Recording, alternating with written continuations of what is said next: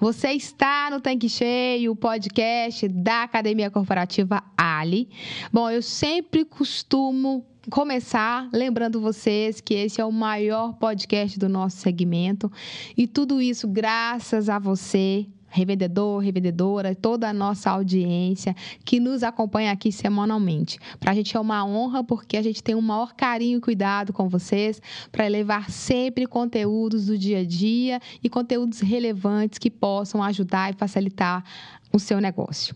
E hoje eu estou aqui com um convidado também muito especial, que é o Leonardo Marque. O Leonardo, ele é sócio da Praxis Business. A Praxis Business é uma empresa que vocês já vi, ouviram, né, já assistiram outros palestrantes aqui com a gente. Mas antes de eu passar a palavra aqui para o Léo, nós vamos falar sobre o nosso tema. O tema de hoje é para falar sobre planejamento de vendas. Bom, vendas, ele é o assunto essencial do nosso negócio, porque sem vendas não tem resultado, sem resultado o nosso negócio não prospera, se o nosso negócio não prospera, a gente não cresce e não tem como a gente crescer, o nosso time crescer e a gente conseguir expandir. Então, eu entendo que é um assunto extremamente relevante para o nosso dia a dia, né? E aí, os assuntos, os tópicos que nós vamos falar é sobre planejamento de vendas, a importância e para que servem as metas, os tipos de metas, análise do mercado local e concorrência, definição das metas e estratégia de vendas. E o nosso especialista já está aqui pronto, então vou passar a palavra para ele. Léo, muito obrigada pela sua participação aqui no Tanque Cheio. Vou deixar você se apresentar apresentar, mas para nós é uma satisfação ter você aqui, um profissional com tanto know-how para poder dividir com a gente aqui a sua experiência, a sua expertise. É, Karen, muito obrigado. É um prazer estar aqui. Agradeço a você, a família Ali Combustíveis. É uma honra participar desse encontro e poder discutir, trazer coisas, temas né, tão relevantes, tão importantes para o negócio dos postos de combustíveis aí da Ali, tá bom? Excelente, Léo. E assim, bom, a gente falou que o nosso assunto é planejamento de vendas. Então vamos começar aqui do começo, né? Por que planejamento é tão importante, né? Por que a relevância do planejamento de vendas, né? Para quem é empreendedor, para quem é gerente, porque a gente sabe que no nosso negócio é, a gente tem revendedores que estão ali realmente no dia a dia, à frente realmente do nosso negócio, e a gente tem revendedores que são empresários de multinegócios, né? E às vezes ele tem ali um gerente que faz o papel do revendedor, né? Então ele é gerente e também ele toca esse negócio, a gestão desse negócio, e ele precisa ter isso muito apurado, esse filho muito apurado de vendas, de planejamento, de resultados resultados, de metas. E eu queria que você falasse um pouquinho, né? Quais são os pilares do planejamento para quem está tocando esse negócio, tá, já, tá, já tem muito tempo de experiência, ou para quem está começando agora e não sabe nem por onde começar? Bom, legal, Karen. Vamos, vamos lá. É, Para a gente, é, na nossa opinião, né, da, da Praxis Business, onde a gente ajuda né, várias empresas com esse tema de, de planejamento de vendas, a gente acha que o planejamento ele é fundamental, porque tem aquela frase né, que a gente sabe que ela é bastante conhecida, né? que se você não sabe para onde você vai, qualquer caminho serve, uhum. mas a gente pode traduzir isso, né, da seguinte forma: é onde você quer chegar em termos de resultados do seu negócio, ou de forma mais objetiva ainda, quanto você quer ter de resultado. Então, assim, você tem que ter essa pergunta, porque senão a gente faz uma brincadeira aqui, né, que a gente chama de estratégia Zeca Pagodinho, né? O que é a estratégia Zeca Pagodinho? É deixa a vida me levar que seria: olha, abre o posto e quem entrar, entrou, quem comprar, comprou, uhum. eu não vou fazer nada para poder é, é, tentar melhorar isso. Isso não dá certo. É, essa é, é, deixar a, o negócio assim é, ir sozinho não é uma estratégia acertada em nenhum segmento, tá? Não estou falando só de postos de combustíveis, no nosso também. Então, assim, a gente tem que saber onde a gente quer chegar quanto a gente quer do nosso negócio, por setor do posto. Então a gente tem que ter o domínio da, das informações, o domínio dos dados, o domínio das vendas e gerar essas vendas. Qual que é a brincadeira que a gente fala dessa estratégia Zeca Pagodinho? As vendas não acontecem sozinhas, elas não acontecem do nada. As vendas têm que ser provocadas. Então, por isso que a gente tem que trabalhar com um, um, método de planejamento, a gente tem que ter uma estratégia comercial. Então, falando dos pilares que você perguntou, eu traria quatro pilares bastante importantes. O primeiro é o que a gente chama de estratégia e objetivos. Então, onde você quer chegar? Que foi o começo da minha fala. O que eu quero em termos de vendas? E dessas vendas, quanto eu quero de lucro? Isso também faz parte do planejamento de vendas. Primeira parte, estratégia e objetivos. Depois, qual é o processo que eu vou seguir para cumprir esses objetivos? Qual é o passo a passo? E nós vamos falar disso aqui. Depois do processo, as pessoas que me ajudam a cumprir esse planejamento de vendas estão preparadas?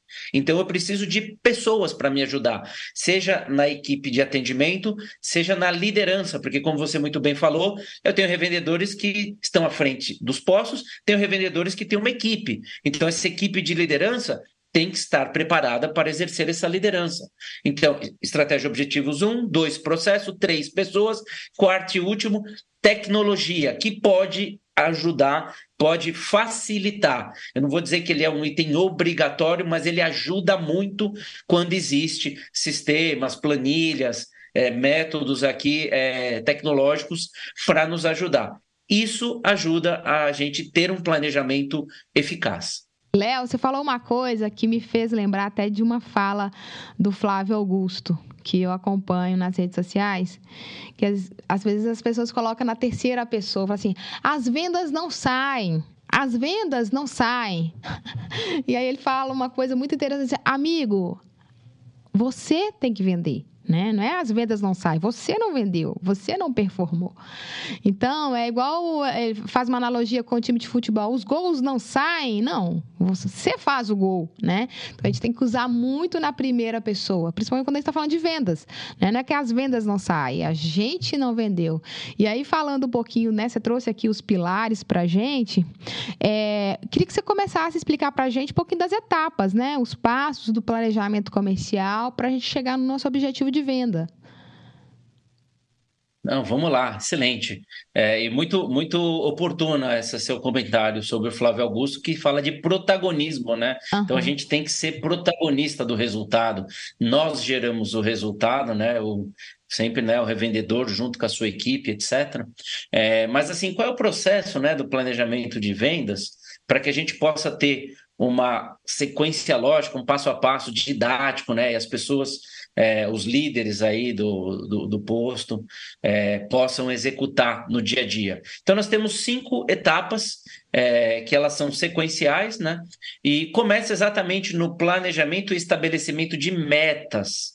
Então, assim, o planejamento de vendas começa no estabelecimento das metas.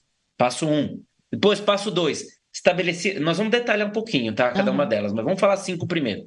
Depois, passo dois, eu estabeleci as metas, planejei estabelecer as metas, eu tenho que alinhar a equipe, ou seja, eu tenho que comunicar à equipe de, é, de atendimento quais são as metas. Né? Então, assim, onde nós queremos chegar juntos, quanto tem que ser feito. Tem que comunicar a equipe, a equipe tem que entender. Né? Então tem que fazer esse alinhamento para todo mundo estar tá ciente de onde nós queremos chegar. Passo 2. Depois, passo 3. Aqui falando deste é, passo a passo muito focado no líder, né? Nesse líder que vai ficar cuidando das vendas no dia a dia. O líder que cuida das vendas no dia a dia. Planejei estabelecer metas, alinhei a equipe.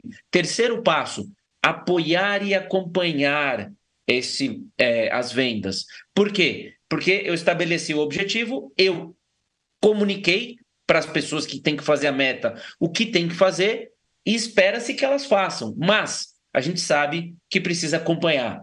Por quê? Porque você precisa, é, pode precisar corrigir alguma rota, a pessoa pode estar insegura, ela pode estar com dificuldade em algum momento. Então você apoia ali no momento. E aqui o, o que é importante é a presença física.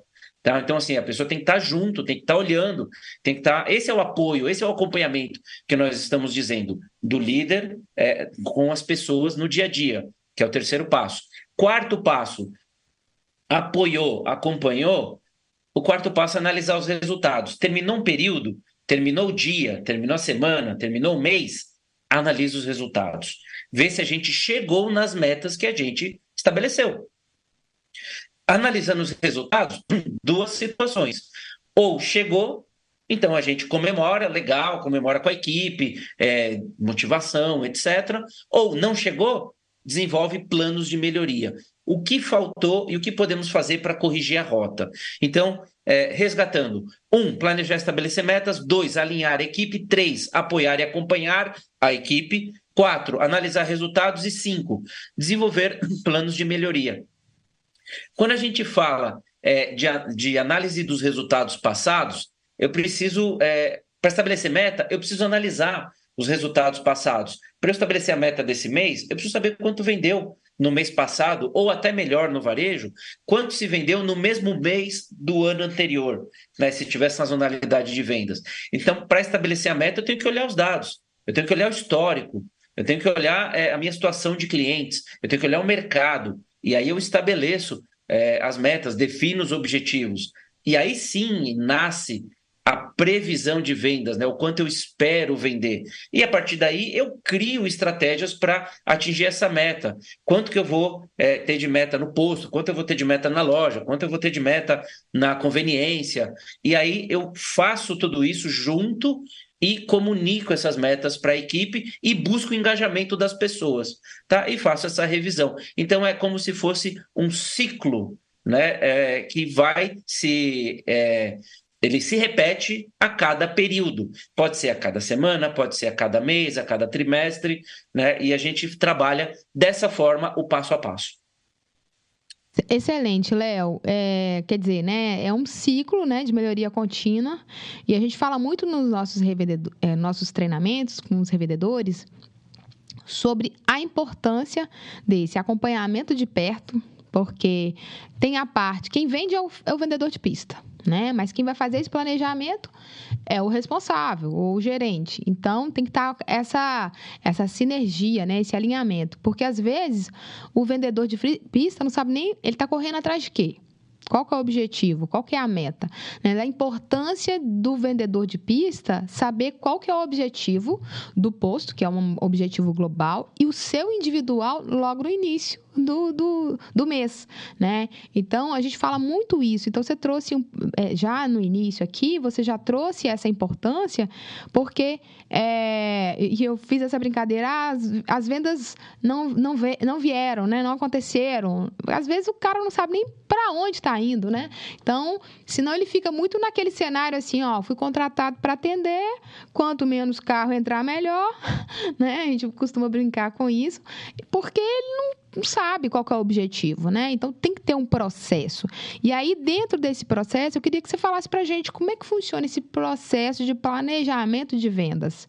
Bom, é, esse processo de, de, planejamento de vendas, é, ele funciona da seguinte forma: é, você analisa né, o, o resultado que você já teve em períodos anteriores e você define o que você quer. Então, assim, você é, fala assim: bom, quanto eu quero ter de faturamento, por exemplo? Quanto eu quero crescer em relação ao ano anterior, ao mês anterior, enfim. Em geral, a gente faz a meta do ano e depois desdobra por mês. Tá? Uhum. Tá? Então, isso acontece no final de todos os anos, mas é importante ter as revisões mensais. Porque se você não cumpre a do mês, você carrega o que faltou para o mês seguinte, uhum. né? Para você poder exatamente chegar no final do ano, você chegar aonde você quer. Então, o primeiro ponto exatamente é estabelecer essa, essa meta por setor do posto, olhando duas coisas principalmente: histórico de vendas e potencial de mercado, que é uma que na nossa visão é um pouco negligenciado. Alguns empresários, né, estou falando aqui de diversos setores, eles criam a, as, as metas de vendas olhando para o próprio negócio, ou seja, olhando só para dentro e não olhando para fora. Então, assim, o que, que está acontecendo no seu mercado? Está é, tá aumentando o número de domicílios? Está aumentando a frota circulante? Detalhe, o número de frota circulante está é, disponível no IBGE para todo mundo, por município, tá? Leves e pesados. Então, assim, quem você, qual é a natureza do seu do seu posto? Você atende mais leves? Você atende mais pesados? Você atende muita moto? Então, o que, que você vai fazer para chamar esse público. Né? Então, assim, você precisa começar a entender o mercado. e é, o seu mercado local onde você está, para aí sim transformar isso é, nesse estabelecimento de metas. Então eu, eu olho, primeiro eu olho para o mercado, vejo as coisas que estão acontecendo, se tem oportunidade surgindo, ou se está aumentando a dificuldade, está aumentando a concorrência, e aí eu já sei mais, mais ou menos é, se as coisas vão melhorar ou não. E aí eu vou olhar, aí sim eu vou olhar para dentro. O que eu fiz o ano passado, o que eu fiz o mês passado, e aí vou traçar um crescimento é, é que eu espero. Então, é dessa forma que a gente planeja as vendas. A gente vê que, em média, é, muitos empresários fazem planejamento de vendas, tá? Mas assim, a qualidade desse planejamento nem sempre ela é boa. Então, assim, muita gente faz, mas pouca gente faz muito bem feito. Então, tem alguns passos que normalmente são negligenciados, que são esses passos de olhar para o mercado, são esses passos de olhar para fora, olhar para a concorrência, olhar para os clientes, olhar para o que está sendo feito e, pra, e aí sim entender como eu consigo trazer os clientes para o meu posto, com protagonismo, né? Que é o que você havia falado, que a gente concorda plenamente. Certo, Léo. E assim, é, você já deixou aqui uma mensagem que é, o empresário, o revendedor, o gerente, né? Ele faz o planejamento de vendas, mas talvez não tenha aí tanta qualidade.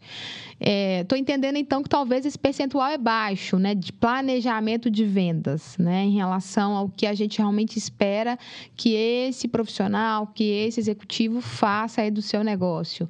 O que, que você pode falar para a gente em relação a isso? Porque, é, ou às vezes a pessoa está achando que faz, né? Porque às vezes ela tem um processo que talvez não chega a ser um planejamento de vendas e ela está achando que faz. Então, o que você podia falar para a gente em relação a isso? Bom, vamos lá. É, exatamente. Então, assim, muita gente tem é, e acha que faz bem feito, ah, mas às vezes é por falta de referência.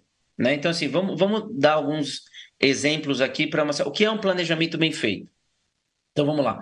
Um planejamento bem feito é aquele que você primeiro olha para o mercado antes de olhar para o seu negócio. Então você entendeu o mercado, você entendeu se a concorrência aumentou ou diminuiu, você entende se o número de clientes aumentou ou diminuiu, você entende se o comportamento do cliente mudou ou não, você está com o mesmo tipo de cliente, perfil da frota que para, assim, os passantes no seu posto se entram na conveniência ou não entram, né? Então, assim, você olha tudo isso. Então, você leva em conta os aspectos externos dentro dos seus números. Esse é o primeiro ponto. Tá? É, segundo ponto, beleza, eu levei as, esses aspectos em conta, coloquei dentro do meu histórico, olhei o meu histórico também, e aí eu vou entender se o número eu posso contar com mais vendas ou não, e vou tentar acertar esse número. Para acertar o número do planejamento de vendas, é, é, é necessário fazer alguns cálculos aqui, fazer a conta. Quantos clientes eu tenho que atender? Qual ticket médio? Por cliente por setor do posto, então tem que fazer aí algumas contas, tá? Então assim, o fato da gente ter uma meta de faturamento por setor do posto, só isso não é um bom planejamento de vendas. Isso é o mínimo que se espera. Mas o que é um bom planejamento de vendas? É um planejamento onde esse número que você tem, ele foi muito bem estudado, ele é factível e você tem indicadores que embasam ele isso é uma coisa. E olhando aquele passo a passo que a gente disse no começo, as pessoas da sua equipe estão comunicadas, sabem o número que tem que fazer e conseguem fazer isso na prática. Tá? Então, assim, elas foram comunicadas, elas estão fazendo, tem um gestor cuidando disso e tirando as dúvidas ali no dia a dia. Um exemplo muito simples: a gente combina uma ação que, assim, olha, a pessoa que é, encostou na bomba, você vai oferecer para encher o tanque, ou vai oferecer para fazer uma lavagem. Então, a, a meta é a seguinte: todo mundo que parar, você vai oferecer isso. Comuniquei. Aí a pergunta é: a pessoa está fazendo? Uhum. Ah, estou vendo que ele não está fazendo. Então tem que chegar alguém, o gestor, o líder, tem que chegar e falar: olha, percebi que você não está é, oferecendo. Você está com dificuldade? Tem dúvida? Fala para mim, como é que você faria? Que palavras você usaria? Então, estou falando na prática. Então, assim, tem que ter essa etapa da comunicação, tem que ter essa etapa do acompanhamento, porque os resultados não virão do nada, como a gente está falando. Tem que ter o esforço das pessoas para chegar lá. Então, é, isso é bastante importante. e também essa construção numérica, que é quantos clientes eu tenho que atender, qual é a minha venda média por cliente.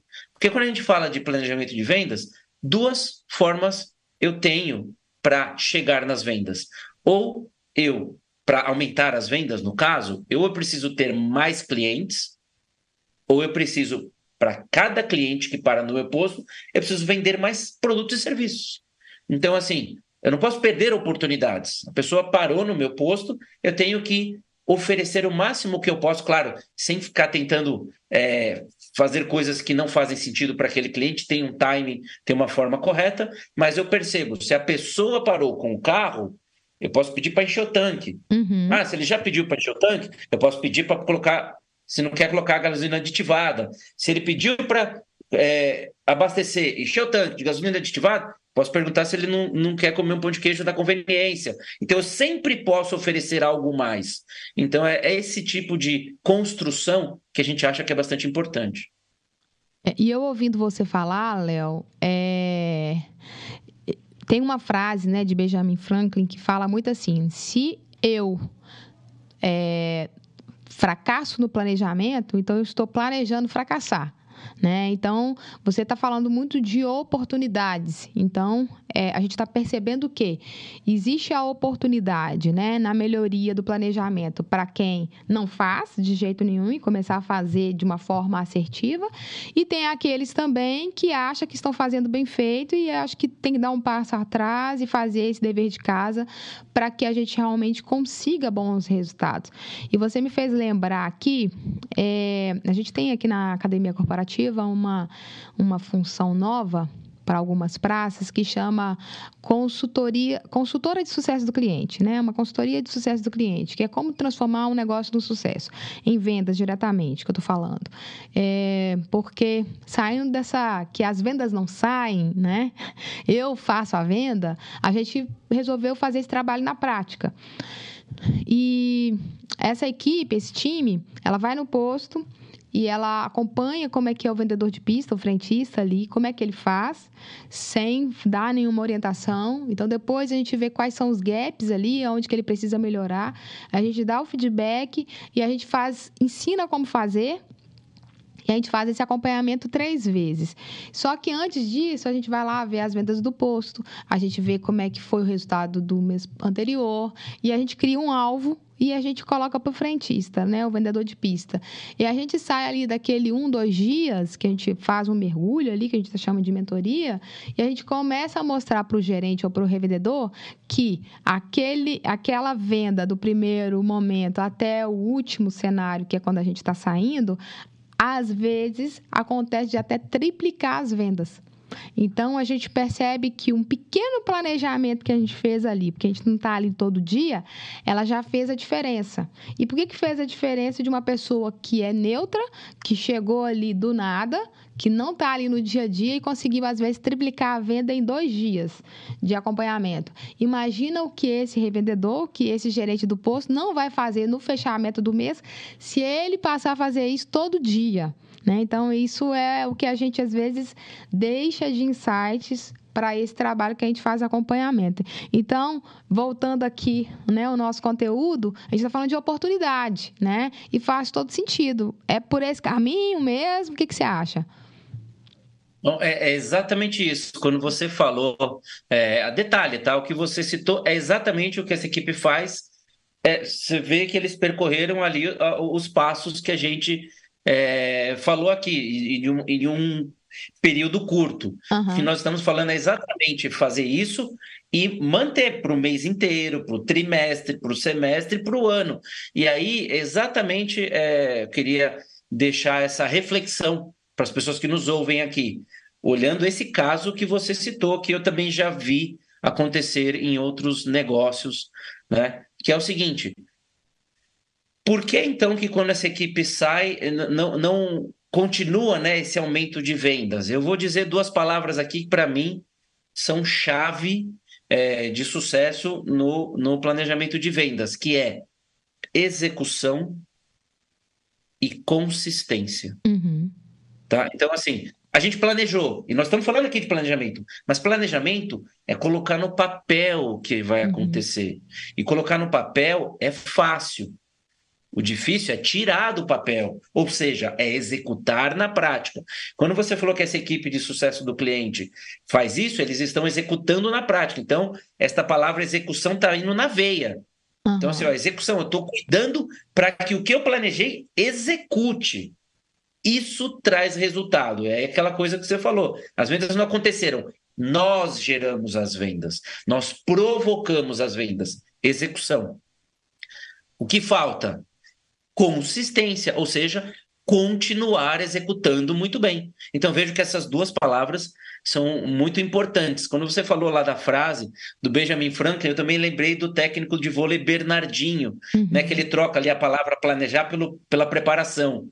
Quem fracassa na preparação está é, se preparando para fracassar. Então, por isso que ele fala, o cara é insano por treinamento. Uhum. Tem que uhum. treinar, tem que treinar, porque tem que se preparar muito. Por quê? Porque na hora do jogo, quem não está preparado não vai bem. Né? Então, de novo, é execução. Então, a execução é muito importante. E depois da execução, olha que legal, a equipe aprendeu, a equipe gerou resultado num período curto. Isso prova que a equipe tem condições. O que falta? Consistência. E aqui nós estamos falando de liderança. Nós estamos falando dessa primeira linha de liderança que cuida da equipe no dia a dia, que é muito importante. Então faz muito sentido aí é, os, os pontos que você trouxe, cara. Legal, Léo. E aí, vamos falar então agora, mergulhar um pouquinho nas metas, né? Qual a importância delas? Para que, que elas servem? Parece assim, né? Olha, é, é, é, é óbvio, exato. mas eu acho, eu sempre falo que o óbvio precisa ser dito, né? Então, por isso assim, vamos explicar para as pessoas o que, que são as metas e para que, que elas realmente servem. Então, olha que legal. A meta, ela assim, ela quantifica onde eu quero chegar. Né? Então, assim, exatamente não é qualquer lugar que chega, não é deixa a vida me levar, não é quanto der deu, é assim, ó, eu quero isso. Né? Então, assim, a meta é fundamental para o negócio. E, assim, existem alguns tipos, nós vamos tratar aqui, mas, assim, toda e qualquer meta tem que ser clara, fácil de entender, específica. O que, que essa meta quantifica, né? E ela tem que ser é, clara, específica e quantificável. É um número. Meta é um número. Os objetivos podem ser qualitativos, eu quero ser o melhor posto, eu quero ser referência no meu mercado. Isso é uma ideia.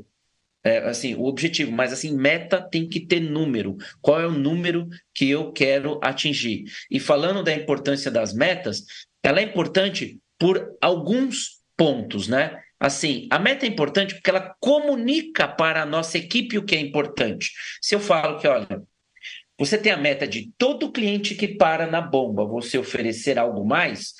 O que, que eu estou falando nas entrelinhas? Olha, é importante a gente gerar mais vendas. Não é suficiente só o que ele veio aqui gastar. Eu preciso oferecer mais coisas. Então, se eu coloco uma meta de oferecer novos produtos, eu estou comunicando para a equipe: olha, é importante oferecer novos produtos. E ele, além de comunicar o que é importante, ele quantifica a realização do vendedor de pista. Então, assim, tá bom, é importante é quanto você realizou, quanto você conseguiu converter de, de taxa de conversão, que é o seguinte: de cada 10 pessoas para quem você é, ofereceu algo mais, desses 10, quantos compraram algo mais? Então, essa é a sua taxa de conversão. Uhum. Se dois compraram algo mais, sua taxa é 20%. Se três compraram, sua taxa é 30%. Quanto maior a sua taxa de conversão, melhor a realização que você tem nessa meta específica. Estou dando um único exemplo aqui. Aumenta a motivação do vendedor, porque você vai falar: olha, você cumpriu 80%, 90%, 100%, 120% da meta. Então você fala: olha, você chegou lá, ou você se aproximou muito, você se esforçou. Ele quantifica o esforço e ajuda o gestor, o revendedor, o empresário, o gerente ajuda a avaliar a equipe, porque não fica subjetivo, ah, tá, mas chegou, não chegou, fez ou não fez, não, vem cá, quantos você vendeu? Para quantos você conseguiu converter? É, é, qual foi o ticket médio dos seus atendimentos? Então, ajuda a quantificar a equipe, separa quem é o bom vendedor de pista daquele que ainda, ainda está em desenvolvimento. Então, é, por tudo isso, é, a meta é importante. E garante o foco no cliente, porque eu coloco metas que eu posso colocar metas que são importantes para o cliente. Quando a gente fala, olha, para o cliente, avalia o meu posto, avalia o meu atendimento, e eu coloco uma meta de satisfação do cliente, eu estou falando, ó, oh, cliente, você é importante para mim. E aí, uma outra última coisa, né? Que é sugere alocação de esforço. Onde eu vou me esforçar para fazer mais coisas. Né? Então, assim, se eu coloco uma meta maior, por exemplo, na loja, ou uma meta maior na satisfação do cliente, eu estou falando, olha, a gente tem que se esforçar para atender o cliente melhor. Então, ela, a meta ela me dá, além de, do número, ela me traz todo esse é, cabedal de, de benefícios, né? Para ajudar o quê? Os gestores, os líderes a é, tratar, trabalhar a sua equipe e transformá-los em excelentes vendedores. Ô, Léo, assim, antes até de eu falar da próxima pergunta aqui, né? Você me fez até refletir um pouquinho, porque eu fui gestora de Posto Escola há alguns anos atrás. Às vezes, quando eu volto no meu passado aqui e tal. Relembra. É, relembro. Aí muitas coisas boas, alguns desafios e tal, né? E a gente fala de meta, é, é, a importância disso, que a gente cuidava de meta desde a hora que eu começava o posto, sete da manhã até a noite, que era, era 24 horas, mas é, isso era muito. A gente era muito focado nisso, né? Comunicar essas metas, é, falar para onde a gente estava indo, né? E a gente contava com aquela equipe. E às vezes, quando a gente fala que o óbvio precisa ser dito, a gente fala de coisas básicas, às vezes, que é o seguinte: uma coisa que eu refletia muito era assim, atendimento a gente às vezes tem que falar até do básico mesmo, desse atender, do atender, do sorrir, do saber comunicar com o cliente e tal. E às vezes você fala de ensinar isso para as pessoas, porque às vezes você vai pegar um profissional que ele chega em casa, ele não é bem, ele não é bem recebido. Às vezes, um monte de coisa ruim está acontecendo na casa dele, né? na casa dela. Às vezes, desafios que a gente nem imagina que esse profissional está enfrentando. E às vezes, tudo que ele não tem naquele momento é um sorriso. Sabe? Ele está passando por tantas situações, e aí você fala assim, cara, chega aqui com um sorrisão, e aí vão atender. E, e a gente precisa ensinar, porque a gente, a gente não sabe o que está por trás da vida desse profissional, né? E, e o que, que ele precisa estar tá enfrentando para chegar ali e dar um bom dia, né? E é, é, dar o melhor de si. Então, primeiro, né, a importância. Você trouxe aqui algumas reflexões, você falou do Bernardino e tal. Por que, que é importante treinar, treinar, treinar até ficar bom? E essa preparação, porque se eu quero que o meu negócio tenha resultados efetivos e prospere, eu tenho que ensinar esse, é, do, do, do, zero esse básico. Não é só ir direto nos números, porque tem que ensinar todo esse propósito, o que está por trás disso. E esse profissional entender que quando os resultados do meu negócio melhora, melhora para ele. Porque se eu tiver ali um processo de meritocracia, vai melhorar para ele. Então, eu queria que você também falasse para a gente, já quem está falando de metas, né, o sentido disso, eu entendo que tem diferentes tipos de metas, né? E, e o que, que você poderia falar para a gente desses, desses tipos, né, para o nosso revendedor, para a nossa revendedora que está acompanhando aqui?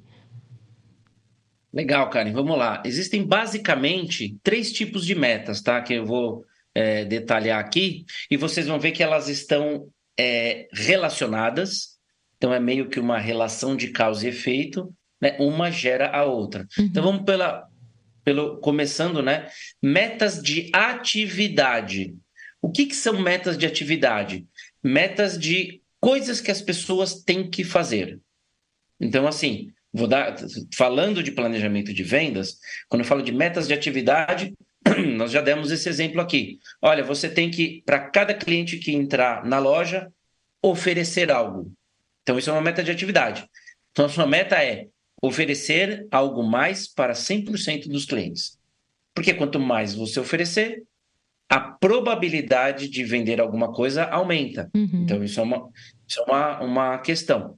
Tá? Então, essa é uma meta de atividade. Você vai fazer algo que provavelmente vai facilitar a, a venda futura. Então, pode ser, é, por exemplo, se você tem cadastro de cliente, Você pode mandar o WhatsApp para 50 clientes por dia. Olha, é, você não esquece de visitar a gente. Então, assim, é uma atividade. Você tem que disparar 50 WhatsApp, entendeu? Para lembrar o cliente de visitar o posto. Então, você está preparando uma futura venda. Então, são coisas que a pessoa tem que fazer. Às vezes você pode. Nós falamos de disparar o WhatsApp, nós falamos de fazer ligação, nós falamos de quem já está no posto oferecer uma outra coisa. Então, assim, são coisas que tem que se fazer. E eu posso ter meta de atividade. Então, e aí qual é a ideia? Se eu faço, se eu executo essas metas de atividade, na verdade, o que eu estou fazendo? Eu estou preparando as vendas futuras. Então, e aí eu já entro no segundo tipo de meta, que o segundo tipo de meta é exatamente a meta de realização de vendas. É assim, se gerou vendas. Então, assim, você foi lá e a gente disparou 50 WhatsApps por dia, é, pedindo para clientes cadastrados visitarem o posto, ou falando que chegou um novo item no cardápio da conveniência, ou lembrando alguma coisa. Tem que ter, não é só, ó, vem aqui, mas tem que ter uma comunicação minimamente que faça sentido. Mas assim, você disparou 50 WhatsApp por dia. Aí eu tenho que, me, que quantificar o seguinte: o quanto dessas atividades se transformaram em vendas? Né? Desses 50, quantos vieram? Né? Então, assim, é, desses que você ofereceu é, algo, algo a mais, quantos compraram? E aquele negócio da taxa de conversão. Então, eu já estou tendo meta de venda agora. Por exemplo, eu quero atender 300 clientes por dia. É uma uhum. meta. É uma meta de venda. Então, por isso que eu preciso ter meta de convidar o cliente. Se eu tenho uma meta de venda de atender 50, é, desculpa, de atender 300, eu tenho que ter alguma atividade de convidar as pessoas para vir. Por isso que eu falo que está relacionada. Então, meta de atividade, meta de venda, e é claro, faturamento. Se ele vem e ele gasta X reais, é, eu vou me aproximando da minha meta de faturamento. E o último tipo, o terceiro e último tipo é a meta financeira.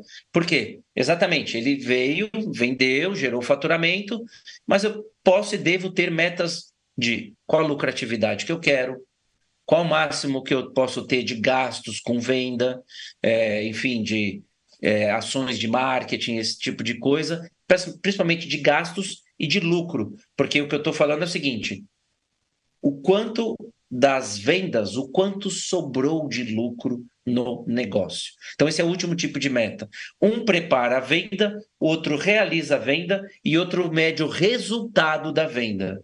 Porque, dependendo da sua forma de trabalhar preço, de trabalhar é, oferta, campanha, pode ser que você cumpra as metas de venda, mas não cumpra as metas financeiras vende produto muito barato, é, dá muito desconto, enfim, alguma coisa assim. Não necessariamente ele apita sobre isso, mas assim, vende só produto de um valor agregado muito pequeno, que o markup é muito baixinho. Então, assim, se eu tenho produtos de alto valor agregado, eu transformo na meta de atividade. Vou dar um exemplo simples, tá? Uhum. Vamos imaginar que eu tenho uma sobremesa na conveniência, que a minha margem é absurda. Então, eu coloco uma meta de atividade. Todo mundo que tomar um café eu vou oferecer essa sobremesa. Por quê? Porque isso aumenta a minha margem na meta financeira. Então eu tenho que fazer essas análises. Então são esses três tipos de meta e essa é a relação entre uma e outra. Léo, excelente aqui as suas colocações, né? As dicas que você passou para a gente aqui em relação ao ao planejamento e como é que eu vou definir ali as metas e como é que eu vou para o caminho de é, diferentes tipos de metas. E aí, indo para o nosso negócio, o que, que você pode nos dar aqui de dicas, olhando para o posto de serviço, para o complexo, que é um pista, troca, loja de conveniência? Bom, é, como é que a gente vê que essas coisas se relacionam, né? Essas metas que eu acabei de citar, que são fundamentais, que as metas de atividade geram as metas de vendas, que metam as geram, geram as metas financeiras, é, a gente consegue, trabalhando isso, aumentar de forma significativa o faturamento do posto, que é a meta de vendas, né? Como? Então, assim, a gente tem que aumentar o número de clientes, então é convidar as pessoas para vir, para o posto. E aí é importante cadastrar o cliente, né? Se ele deixa lá o celular, enfim, alguma, algum, uh, algum contato para fazer campanhas, enfim, depois. Então, é, a gente tem que acompanhar o ticket médio do posto. Então, assim, em média, cada cliente, quando abastece, quanto gasta? Cada posto tem o seu ticket médio, né? E assim, como é que eu calculo o ticket médio? É a quantidade, o valor, né, em reais de vendas dividido pelo número de clientes atendidos. Isso para pista, esse mesmo cálculo para loja, esse mesmo cálculo para troca de óleo e assim por diante. Então, assim, eu tenho que olhar o ticket médio porque se eu sei que, em média, o, o meu ticket médio do meu posto é, por exemplo, é, 80 reais, eu vou tentar forçar com que o cliente gaste um pouco mais do que isso. Eu vou tentar puxar o ticket médio para cima. 80 que eu dei um número qualquer, uhum, tá? Sim. É, então, assim, é, é, eu, vou, eu vou tentar trabalhar dessa forma. Então, isso é um, um, é um número importante, o ticket médio. Depois, a taxa de conversão entre negócios. Se ele parou na, no posto, eu, eu é, na bomba, eu vou oferecer algo da conveniência. É, se eu percebi que ele pediu para abastecer, isso é uma coisa muito legal, que é pedir para abrir o capô e olhar o óleo, né? Então, assim, se eu verifiquei que precisa, eu ofereço, ó, você não quer aproveitar e trocar óleo, olha só, não é que eu tô. Você quer aproveitar, você não quer ganhar, isso vai fazer você ganhar tempo, então você bate nos benefícios, né? Olha, você já está aqui abastecendo, já troca o óleo, já resolve isso, uma coisa menos para você. Então, assim, você já tenta né, colocar mais itens por venda. Então, assim, às vezes o cliente vem no posto para comprar uma coisa, ou combustível, ou algo na conveniência, ou trocar o óleo. Nosso desafio é aumentar o número de produtos que ele comprou em cada venda. Né? Então, e isso pode ser no próprio. É... Então, assim, ele, ele abasteceu, a gente pode sugerir para ir para outro negócio ou oferecer um produto mais premium. Então, se ele pediu para encher o tanque, oferecer a gasolina aditivada, ou seja, produtos de valor agregado maior, produtos de maior margem.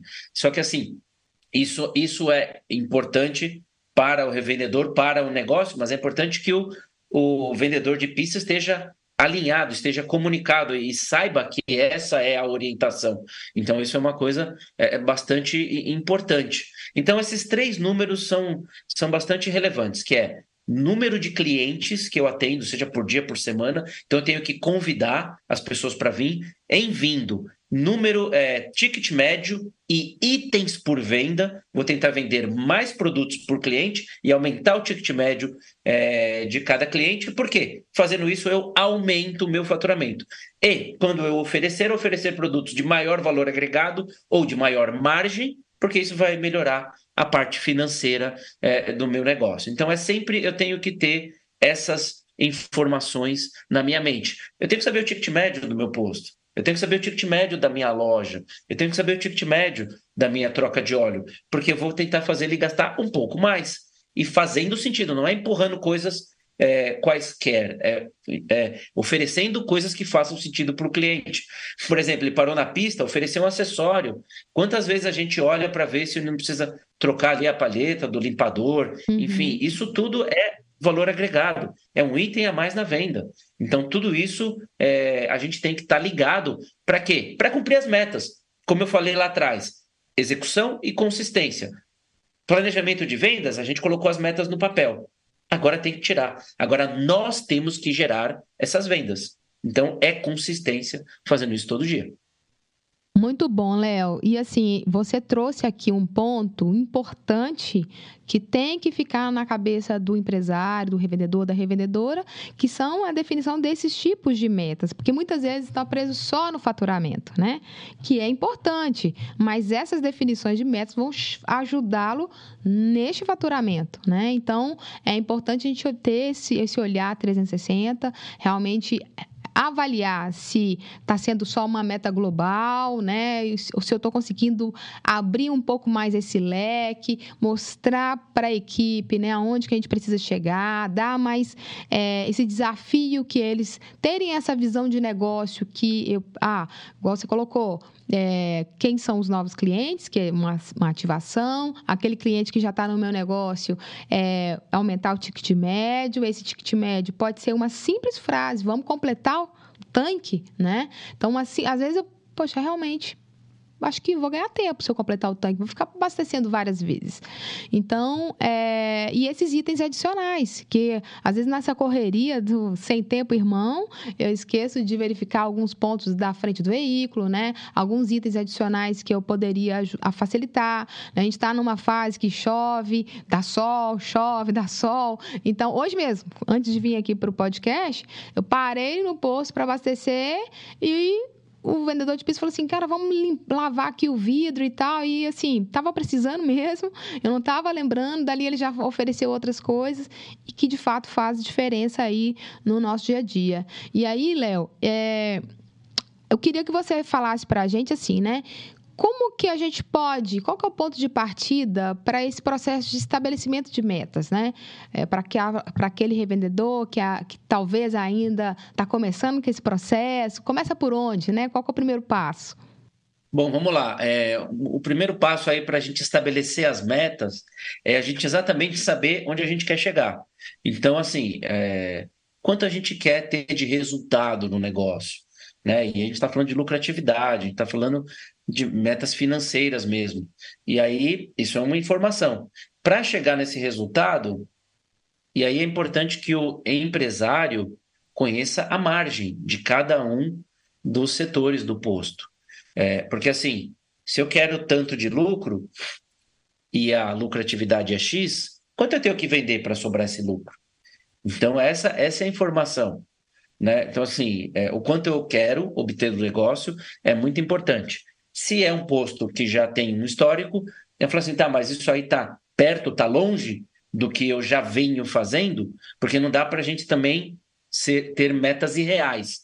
Ah, eu, é, eu lucrava X, agora eu quero lucrar 10X.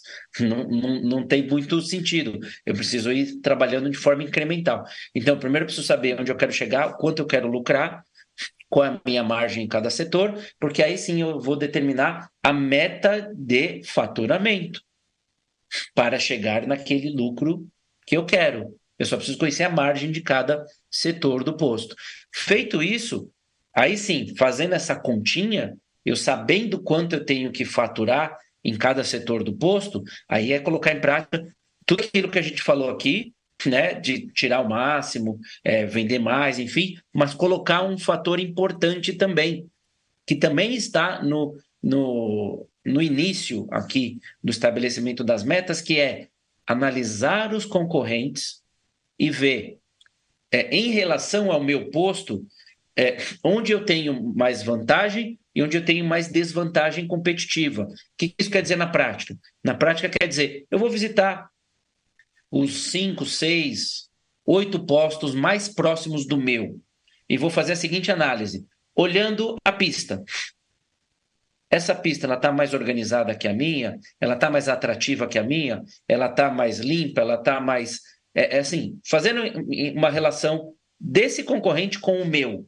Eu, eu levo vantagem ou eu levo desvantagem? Na visão do cliente, não é na minha opinião. É olhando é, exercitando o olhar do cliente. Então, assim, um cliente que chega no meu posto um cliente que chega no meu concorrente, qual que é mais atrativo? Estou falando da pista, estou falando da loja, estou falando da troca de óleo. E aí, fazendo. Aqui é uma análise da concorrência uhum. que não é difícil, é simples do jeito que a gente está falando aqui.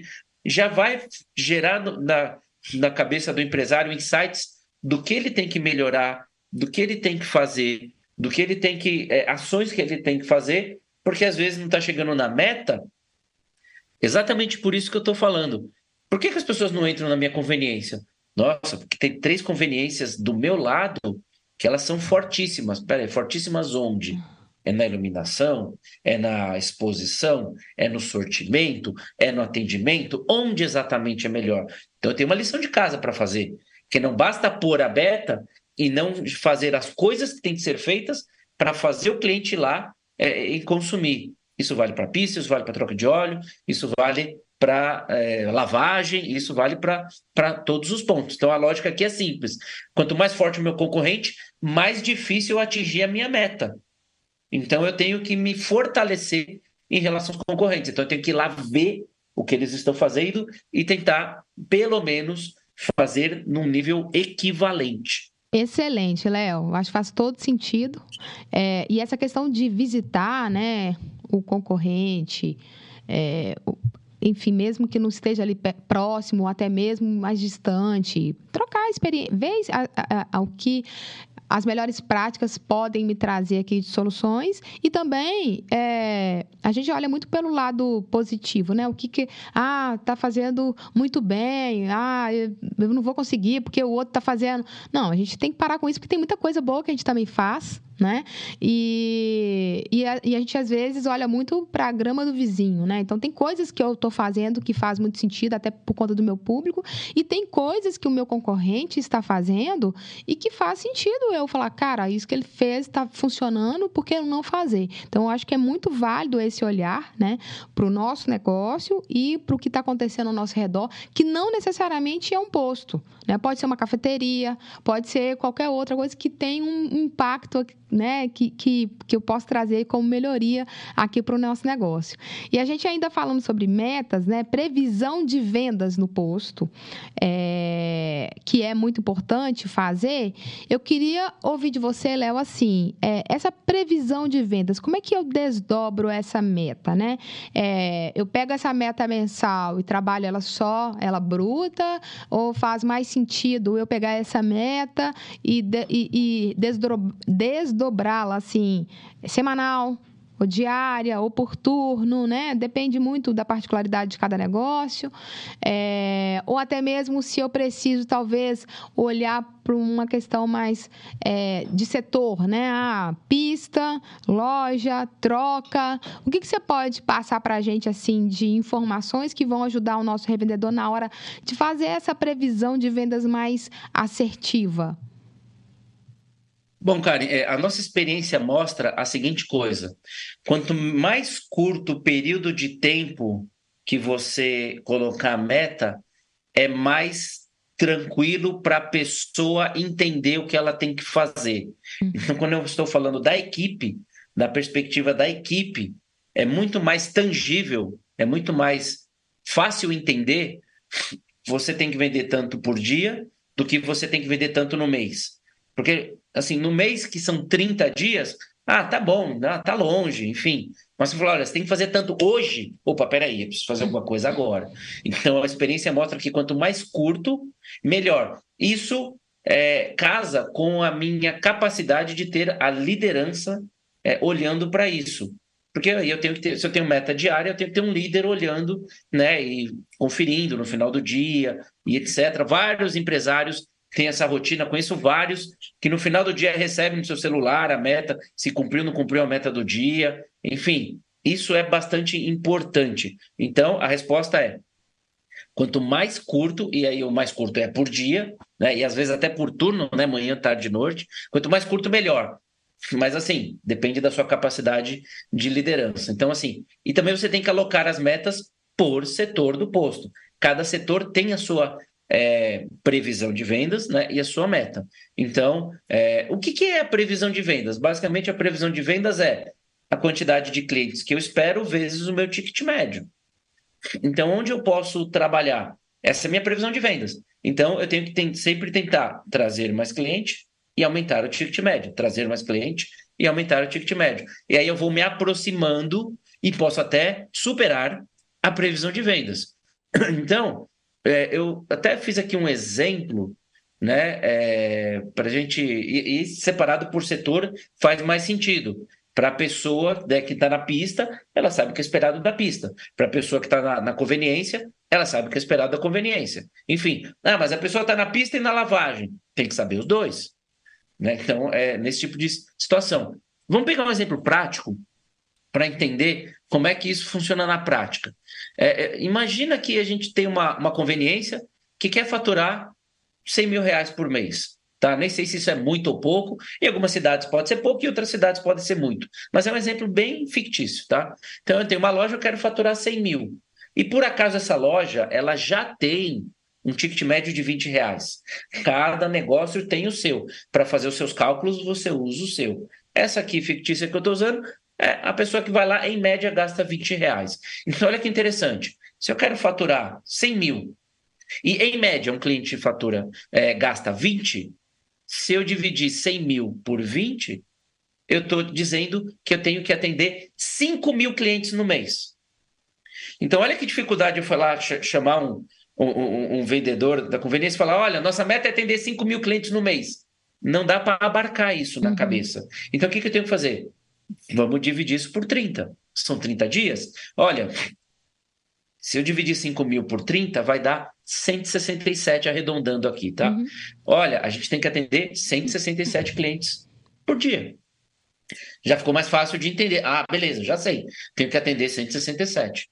Se você quiser ser mais específico ainda, você pega o 167 e divide por 3, manhã, tarde e noite, você vai falar: nós temos que atender 56 clientes de manhã, 56 clientes à tarde, 56 clientes à noite. Se eu atender isso e, em média, eles gastarem 20, eu chego no 100 mil. Olha como é relativamente simples é, gerenciar falando em dia ou falando em período, mais do que falar, olha, você tem que atender 5 mil clientes no mês. É mais simples das pessoas entenderem os períodos curtos.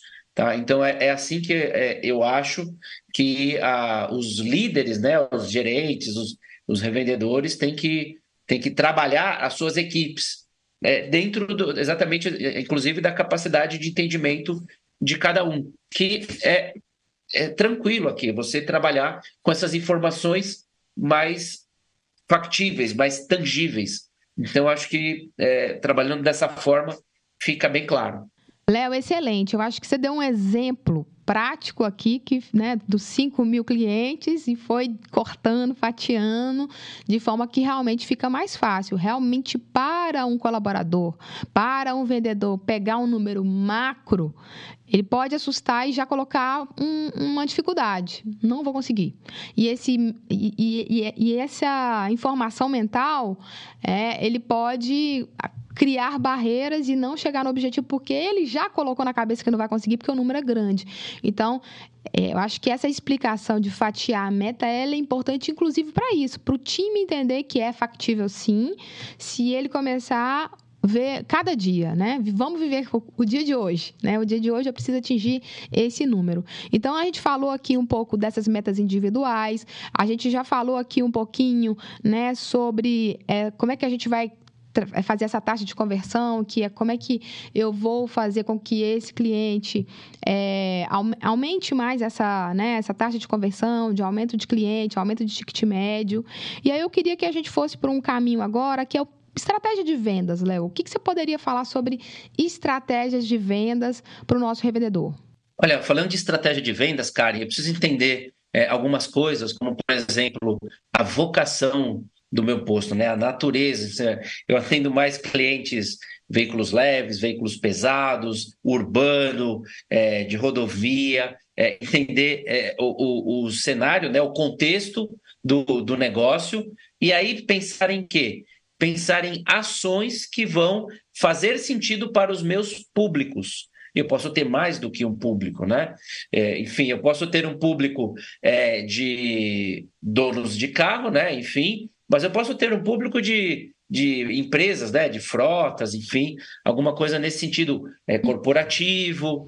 É, posso estar num lugar onde tem muitos escritórios que a minha conveniência, na verdade, o pessoal usa para almoçar na loja de conveniência. Então, a primeiro é entender a minha vocação, entender o contexto que o meu posto está e pensar em, em, estratégias de comunicação, estratégias de marketing para cada vez chamar mais clientes para o meu negócio, tá? Então, é, sabendo, né, olhando o histórico de quantos clientes eu atendo por mês em cada setor do meu posto, qual ticket médio eu tenho em cada setor, quantos itens por venda, se eu já tenho essa prática de oferecer é, outros produtos, produtos de maior valor agregado, é, legal, já estou fazendo tudo isso. Então agora eu preciso provocar com que o cliente venha para o meu negócio. Então nós estamos falando de ações, de promoções, de divulgação, de exposição de produto, tá? Então essas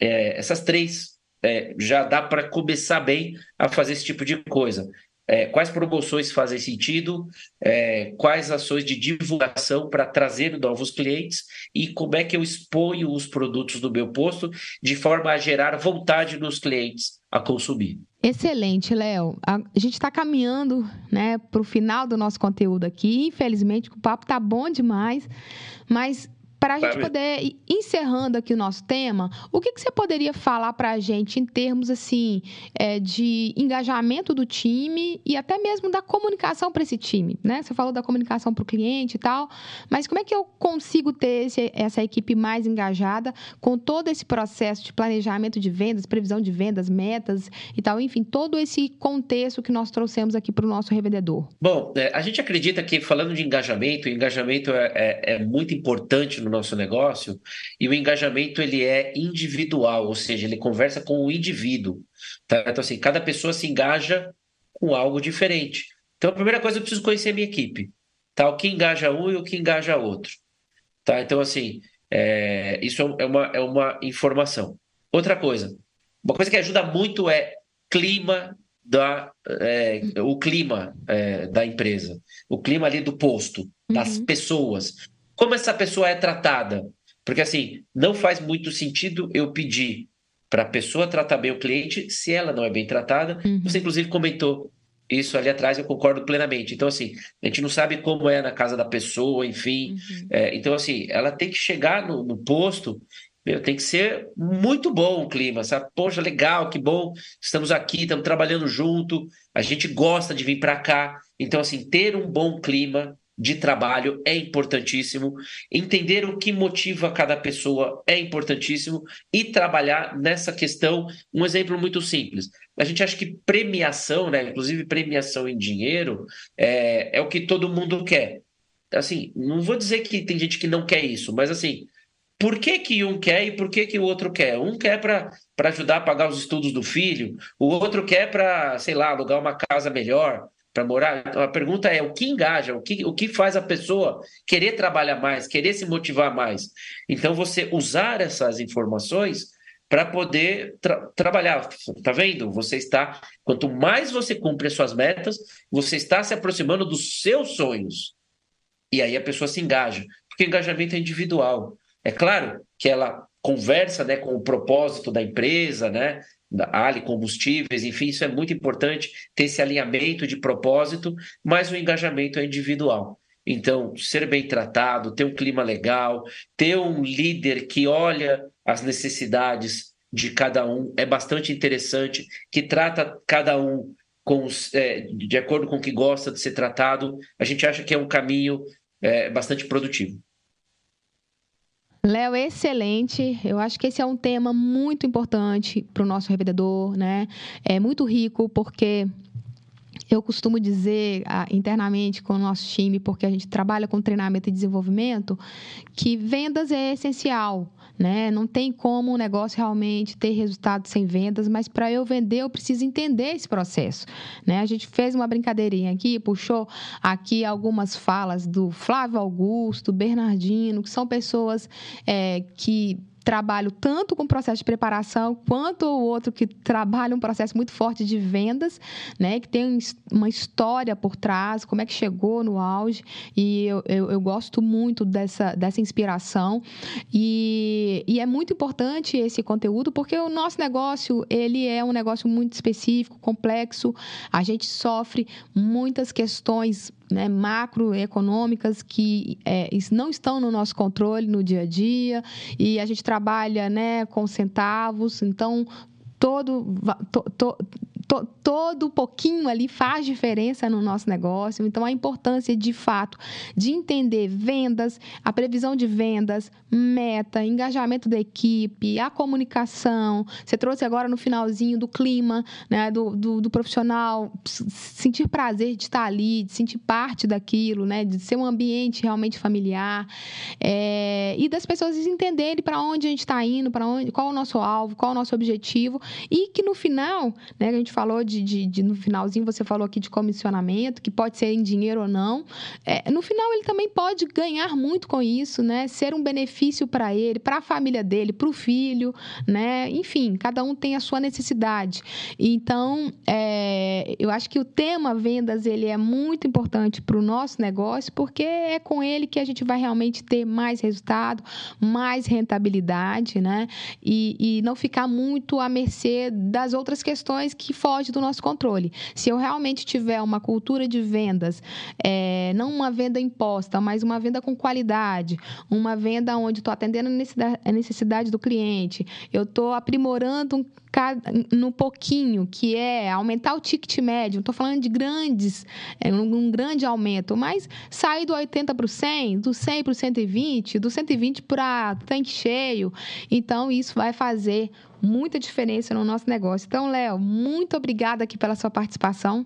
Foi fantástico. Gostei muito do que você trouxe aqui de conteúdo. Eu tenho certeza que vai ajudar muito a nossa audiência, os nossos revendedores e a nossa revendedora. Imagina, cara, é sempre um prazer estar aqui com você e com os amigos da Ali Combustíveis. Eu que agradeço a oportunidade de contribuir para a melhoria dos resultados desses empresários aí que estão é, fazendo aí nosso Brasil crescer, né? Então, é um tema que eu adoro falar e, assim, é determinante para o sucesso do negócio. Eu desejo excelentes vendas a todos. Um grande abraço, pessoal. Pessoal, então é isso. Por hoje é só. E até a próxima semana. E ótimos resultados e boas vendas para você. Ok? Até lá!